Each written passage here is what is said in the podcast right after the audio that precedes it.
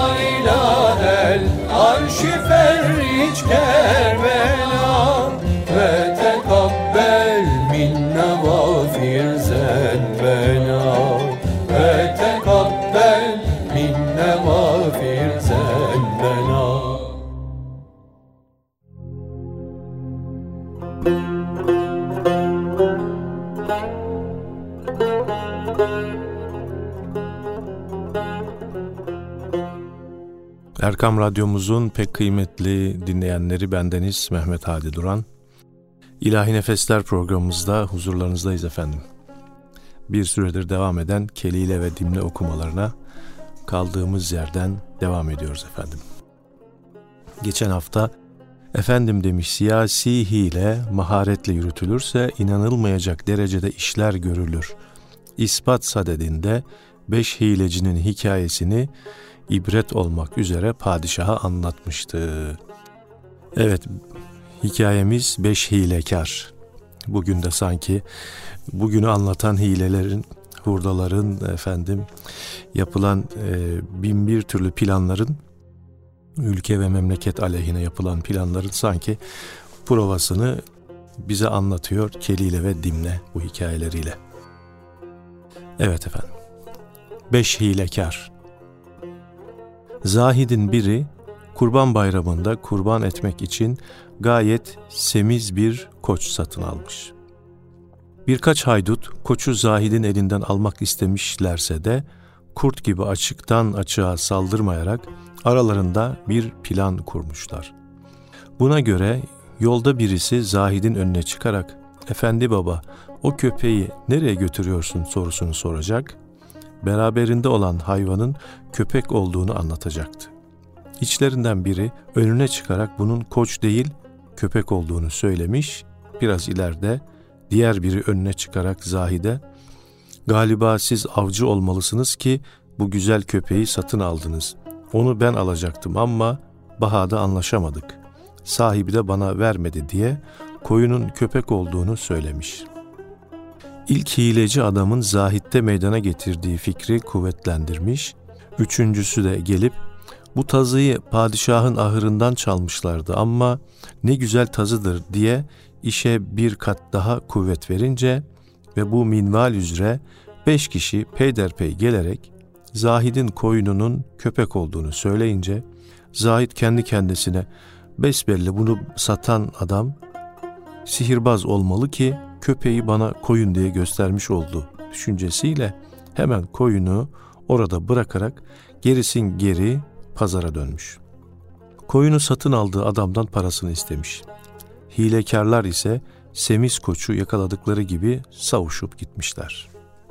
Beşinci vezir hile ve desise kurnazca hazırlanırsa işte böyle hatır ve hayale sığmayacak işler görüleceğini ortaya koymuş. Bunun üzerine kargalar padişahı Peyruz öyleyse hadi bakalım baykuşlar aleyhine bir plan kur da intikamımızı alalım demiş. Vezir zaten zihninde aldatıcı bir plan tasarlamış. Ancak tafsilatını padişahına dahi söylemek istememiş. Yalnız siz güya bana yalandan kızmış olunuz, şu odadan çıkar çıkmaz beni hırpalayarak, tüylerimi yoldurarak şu ağacın dibine atıverdikten sonra bütün kargaları yanınıza alınız. Falan yere gidip orada beni bekleyiniz.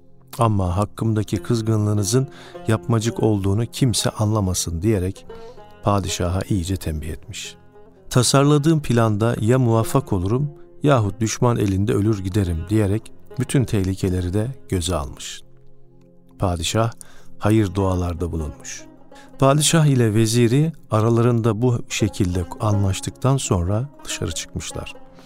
Dışarıda herkes konuşmasının neticesini bekliyormuş.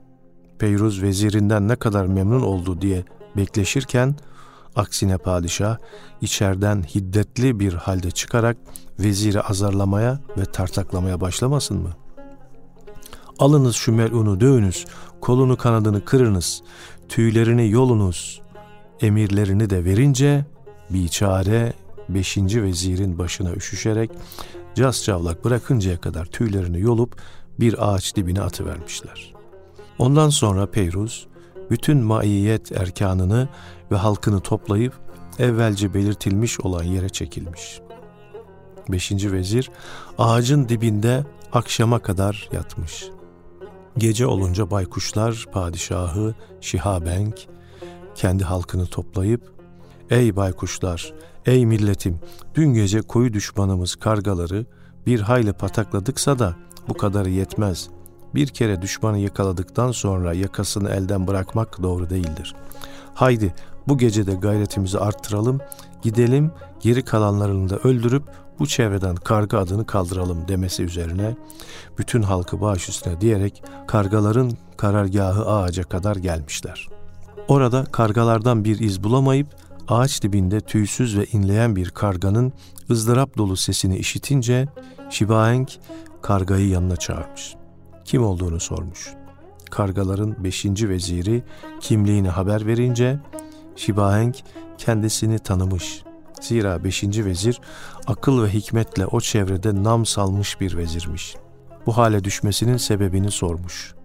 Beşinci vezir, sizin elinizle düştüğümüz mağlubiyet üzerine padişahımızın topladığı bir istişare meclisinde herkes sizin üzerinize yürüyerek saldırmak fikrinde bulunduğu halde ben baykuşlarla harbin mümkün olmadığını bildirerek savaş yoluyla Şivahenk Sultan'ın bir kat daha düşmanlığını kazanacağımıza varıp ayaklarına yüz sürerek çoluğumuz ve çocuğumuz için merhametini istemeliyiz. Padişahımız Peyruz da onun padişahlığını kabul ederek sayesinde rahata kavuşsun diye düşündüğümü açıklamıştım. Böyle konuşmam hepsini üzmüş olacak ki beni bu hale koydular diye baykuşlar padişahına hadiseyi güya olduğu gibi anlatmış. Şibahenk'in de kendine göre değerli vezirleri varmış. Perişan karganın bu sözleri üzerine onların fikirlerini de sormuş. İçlerinden biri demiş ki, efendim bu vezire akıllı vezir derler. Ne kadar bilgili olduğu bizce bilinmektedir. Düşmanın böyle bir adamı hazır elimize geçmişken ona fırsat verilmeyip derhal öldürülmelidir. Adi bir er dahi olmuş olsa hazır düşmandan bir kişi daha eksilmiş olur. Bu vezir ise bin ere bedeldir. Bir kararı ile ordumuzu perişan etmek elindedir.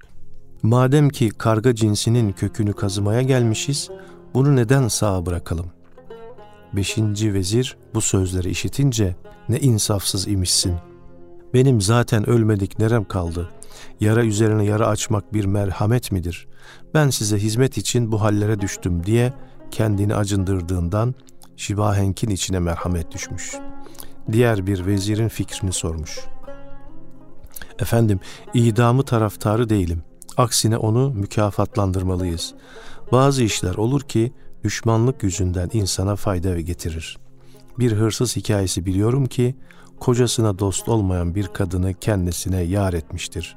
Şibahenk bu güzel hikayenin anlatılmasını vezirine emretmiş, o da anlatmaya başlamış. Hayırlı hırsız Bir tacir varmış. Çok zengin olmasına rağmen o kadar çirkinmiş ki yüzüne bakanların işi 40 yıl rast gitmezmiş.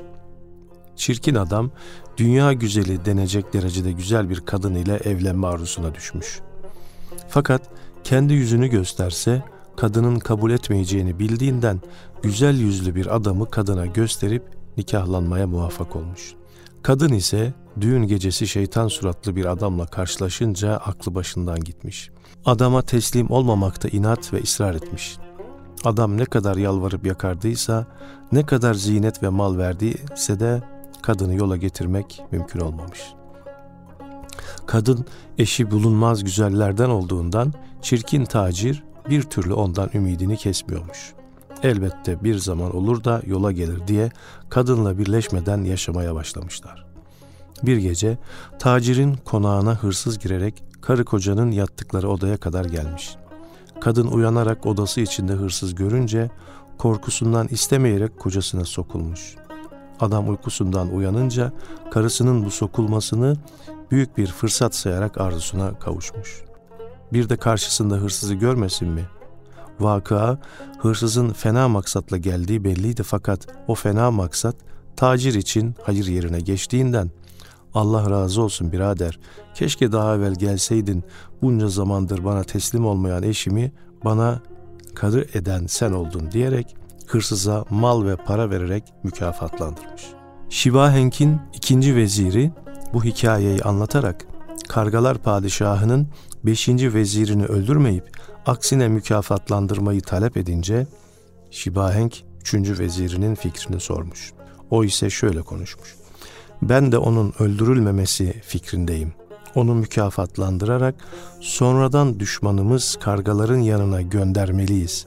Madem ki onunla öteki vezirler arasında ihtilaf vardır, bizler bu fırsattan onun vasıtasıyla faydalanmalıyız.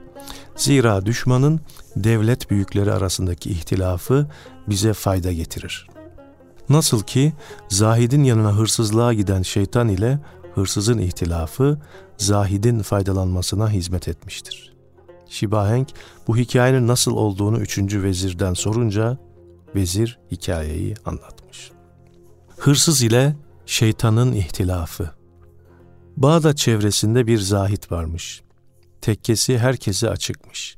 Zenginlerden biri şu muradım olursa bu zahide gayet semiz bir öküz hediye edeyim diye adakta bulunmuş.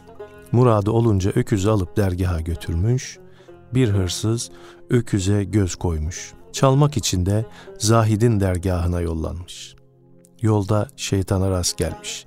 Kim olduğunu ve nereye gittiğini sorunca şeytan kimliğini saklamayarak Zahid'in elinden yandım. Mübarek nefesleri bereketiyle artık kimseyi aldatamaz oldum. Nihayet bir kolayını bularak canını almak, her işime engel olan o adamı öldürmek için dergaha Zahid'e gidiyorum deyince hırsız o tamam ben de Zahid'in semiz öküzünü çalmaya gidiyorum. İkimiz de arkadaş olacağız diye şeytanla birlikte dergaha gitmişler. Oraya vardıkları zaman gece olmuş. Zahid derin bir uykudaymış. Hırsız eğer şeytan evvel emirde Zahid'i öldürmeye kalkışacak olursa ve bunda da muvaffak olamayarak Zahid'i ve o da etrafında bulunan müritleri uyandırırsa öküzü çalmadan kaçmak mecburiyetinde kalacağını düşünerek şeytana demiş ki ben öküz alıp gideyim sonra da sen Zahid'i öldür. Şeytan ise şayet hırsız öküz alıp götürürken duyulacak olursa Zahid'in uyanacağını ve hakkından gelemeyeceğini düşünmekle hayır ben Zahid'i öldüreyim sonra da sen öküzü çalıp gidersin demiş. Bunların ikisinin de dedikleri ve düşündükleri birbirine zıt olduğundan aralarında söz büyümüş. Sonunda hırsız Zahid'i uyandırarak ''Efendi, efendi bu şeytandır seni öldürmeye gelmiş.'' diye seslenmiş. Şeytan da efendi çabuk uyan bu hırsızdır senin semiz öküzünü çalmaya gelmiş diye seslendiğinden Zahid uyanmış. Ötekilere ise yapacak hiçbir iş kalmamış. Velhasıl ikisi arasındaki ihtilaf Zahid'in işine yaramış. Şibahenk'in üçüncü veziri bu hikayeyi anlatarak karga vezirin memnun edilerek yerine gönderilmesi lüzumunu belirtmiş. Bir çare karganın idamı fikrinde bulunan ilk vezir fena halde darılarak bu iki veziri hainlikle ithama kadar işi götürmüş. Karganın buraya bizi aldatmak için gelmiş olduğunu anlamayacak kadar ahmak olduğunuza ihtimal veremem. Mutlaka sizi kandırmıştır. Halbuki düşman tarafından iştilen sözlere inanmış olanlar hain karısının hilesine aldanan marangoz gibi olur diye bir ahmak koca hikayesini anlatmış. Efendim kısa bir aradan sonra bu hikayeyle sizleri baş başa bırakacağız. Ey vahidü ferdü samet Senden medet, senden medet. Ey vahidü ferdü samet Senden medet, senden medet Eylem yekun küfüen ahad. Senden medet, senden medet. Eylem yekun küfüen ahad. Senden medet, senden medet. Estağfirullah el azim. Ya Resul ol sen rehberim Estağfirullah el azim Ya Resul ol sen rehberim.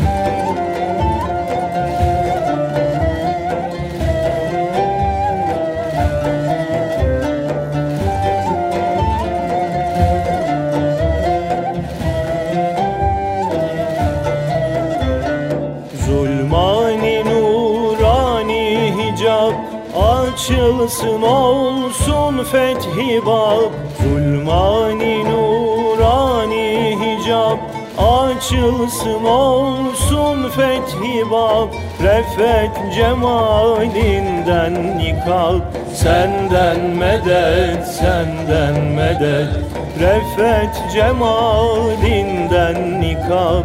Senden medet, senden medet Estağfirullah el azim Ya Resul ol sen rehberim Estağfirullah el azim Ya Resul ol sen rehberim.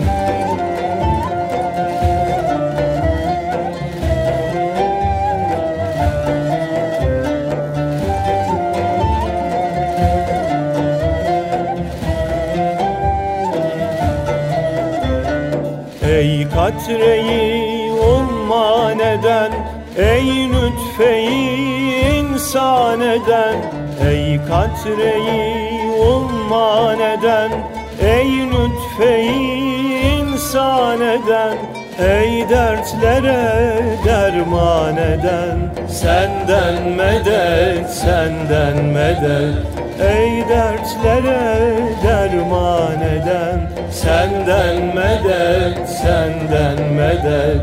Estağfirullah el azim Ya Resul ol sen rehberim. Estağfirullah el azim Ya Resul ol sen rehberim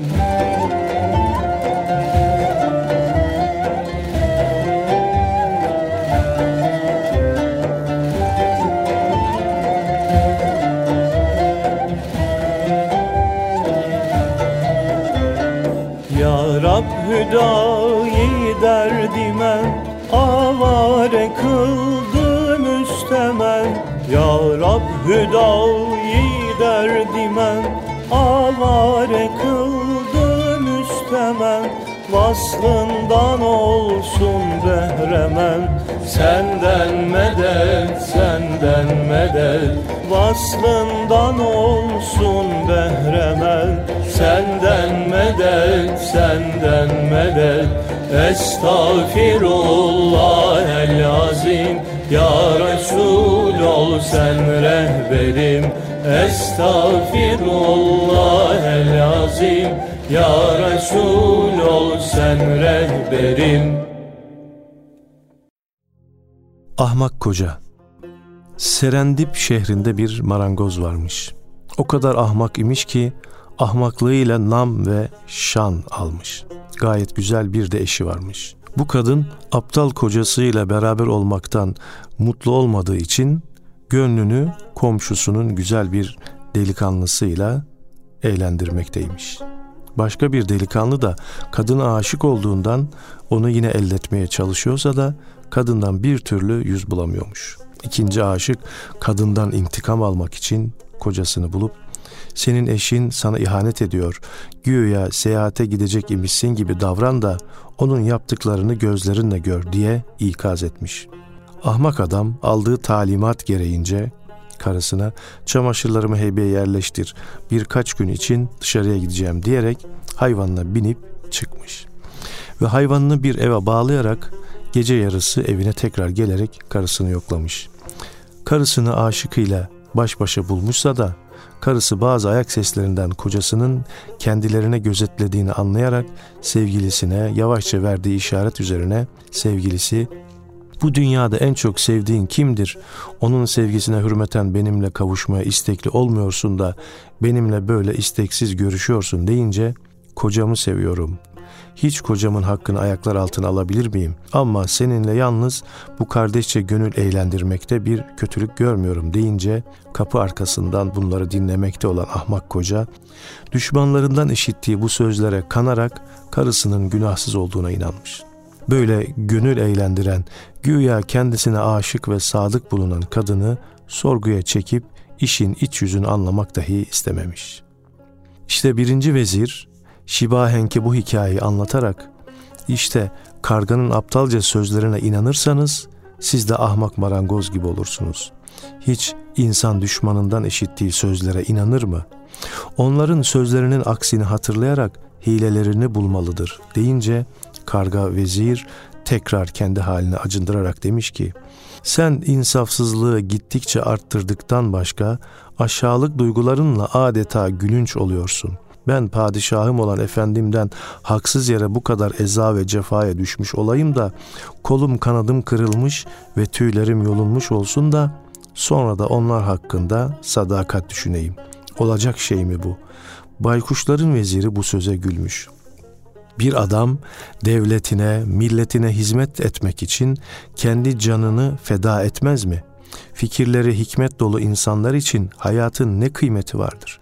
Böyleleri milletini ve devletini bir tehlikeden kurtarmak için kendi canlarını seve seve feda ederler. Sen de milletinin arasına akıl, tedbir ve hikmetiyle tanınmış bir vezirsin hikayesini vaktiyle dinlemiş olduğum maymunlar padişahının veziri gibi deyince baykuşlar padişahı maymun vezirin hikayesini anlatmasını istemiş. O da anlatmış. Maymunlar padişahının fedakar veziri. Gayet güzel bir adada bir sürü maymun yaşıyormuş. Adanın her yönünde akarsular ve gölgeli meyve ağaçları bulunduğundan buranın sakinleri bitmez tükenmez bir bolluk ve bereket içinde yaşıyorlarmış. Bir gün maymunların ileri gelenlerinden bir cemaat ağaçlık bir yerde oturup görüşürlerken ayının biri yavaş yavaş yanlarına sokularak konuşulanlara kulak vermiş. Fındık, fıstık, üzüm, incir gibi lezzetli meyvelerden konuşulduğunu işitmiş. Maymunların saadetini kıskanarak bunlar şu güzel yerde sefa ile yaşarlarken bizim gibilerin dağlarda yoksulluk içinde yaşamaları Allah'tan reva mıdır diye söylenerek ayılar padişahına gitmiş. Onu bu güzel adayı zapt edip ele geçirmeye teşvik etmiş. Ayılar padişahı ne kadar askeri varsa toplayarak maymunlar adasına hücuma geçmiş. Hem de öyle bir zamanda ki maymunlar padişahı av ve eğlenceye çıktığı bir esnada. Adada yedek olarak düşmana mukavemet edecek asker dahi yokmuş. Asker olsa bile bir çare maymunlar kendilerine nispetle bu kadar büyük olan ayılara ne yapabileceklermiş? Neticede ayılar memleketi karma karışık etmişler. Kadınlara, çocuklara varıncaya kadar hepsini öldürmüşler. Hayatta kalanlar ancak ava çıkmış olanlardan ibaretmiş. Kaçabilen maymunlardan bir kısmı avda olan padişahlarına feryadu figan ederek felaketi haber vermişler. Padişah kederinden hüngür hüngür ağlamaya başlamış. Lakin ağlamanın ne faydası olabilir? Vezirler arasında fedakar bir vezir varmış. Demiş ki, efendim bu felakete düşmüş olmasaydık, eski kuvvetimiz de yerinde bile olsaydı, onlarla uğraşmaya yine de gücümüz yetmezdi. Bu işte intikam için yol olarak hileyi seçmeliyiz. O hizmeti de bendenize vermenizi rica ederim. Gider elbette onlara güzel bir oyun oynarım.''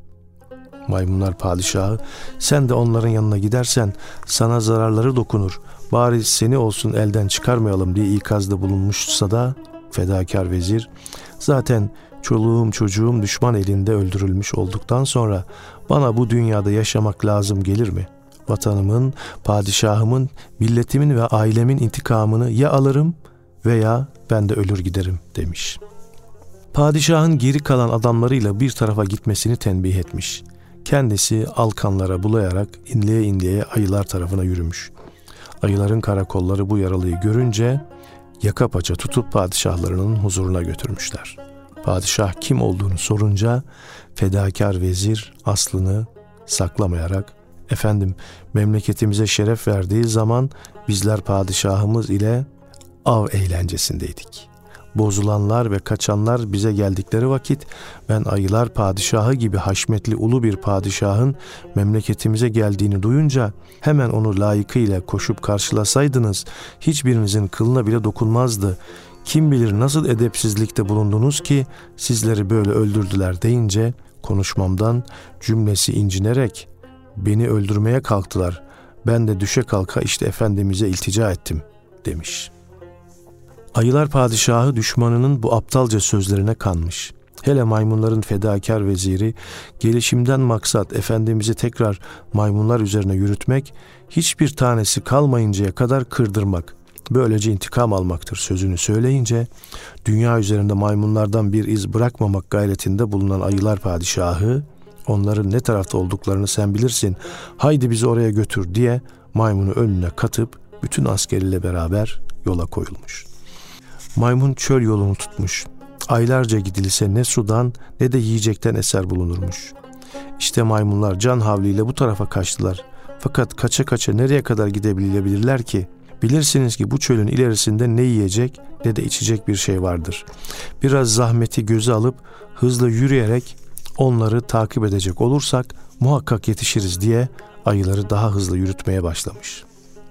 Hatta sakat olduğundan hızla yürüyemediği için bir ayının arkasına binmiş. Üç gün üç gece gitmişler.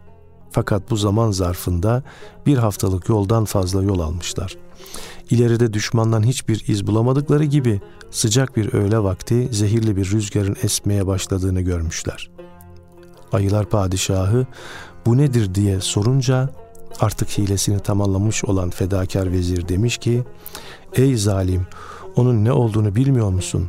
O zehirli rüzgardır. Hepinizi yere serecektir. Bu intikam rüzgarı gelmese bile siz bu çölden geri dönemezsiniz. 3-4 günde aldığınız yolu bir haftada tekrar yürümek imkansızdır. Hepiniz açlıktan, susuzluktan öleceksiniz. Şüphesiz ben de sizinle öleceğim. Fakat hiç tasalanmıyorum, intikamım uğrunda ölmekle seviniyorum bile. Zehirli rüzgar gittikçe şiddetlenmiş, ayıların çoğunu öldürdüğü gibi geri kalanlar da gittikleri yoldan dönemeyerek yoksulluktan, yorgunluktan perişan olmuşlar. Baykuşlar padişahının veziri bu masalı anlatarak Kargalar padişahının beşinci vezirinin vaziyetini o kadar güzel yerinde anlatmış ki beşinci vezir artık yakayı ele vermiş olduğu zehabına kapılarak hayatından ümidini kesmiş. Ancak Şibahenk vezirin fikrini ve övdüğünü kabul etmemiş. Böyle yaralı ve aciz bir kimseye ilişmenin erkekliğin şanından olamayacağını düşünerek karga veziri tedavi ettirmiş. İzzet-i ikramda bulunmuş, az zamanda yaraları iyileşmiş. Tüyleri de yeniden bitmiş. Eski kuvvetine yeniden kavuşmuş. Birbirinden güzel masallar ile Şibahenk'i eğlendirir, hikmet dolu derslerinden onu faydalandırır olmuş. Şibahenk, karga vezirin meftunu olup çıkmış. Evvelce idamı fikrinde bulunan Baykuş vezirle aralarında şiddetli bir ihtilaf çıkacağı ise muhakkakmış. Karga, ihtilafı önlemek için güya kargalıktan usandığını, baykuş olmak istediğini ima ederek gece gündüz baykuş olmak için Allah'a yalvarmaya bile başlamış. Bir gün baykuşlar padişahı vezirine gördün mü sen karganın ölümünü istiyordun o ise bizim cinsimizden olmayı arzuluyor demesiyle vezir gülerek efendim dünya bir araya gelse herkes cinsine çeker şu hilekar karganın sözlerine inanmayınız. O bizim ezeli düşmanımızdır. Her ne söylerse sizi aldatmak için söyler. Kendisi baykuş bile olsa yine inanmayınız. Bir fare masalı biliyorum ki farelikten insanlığa dönmüş olduğu halde yine cinsine çekmiştir deyince padişahın emri üzerine o masalı anlatmaya başlamış. Bu esrarengiz masalı da inşallah ömrümüz olursa haftaya anlatalım efendim. İlahi Nefesler'de son bir eserle sizlere veda ediyoruz. Kelile ve dinme hikayelerinden de gerçekten ibretler almaya, dersler çıkarmaya da devam ediyoruz efendim. Haftaya görüşmek ümidiyle Allah'a emanet olunuz.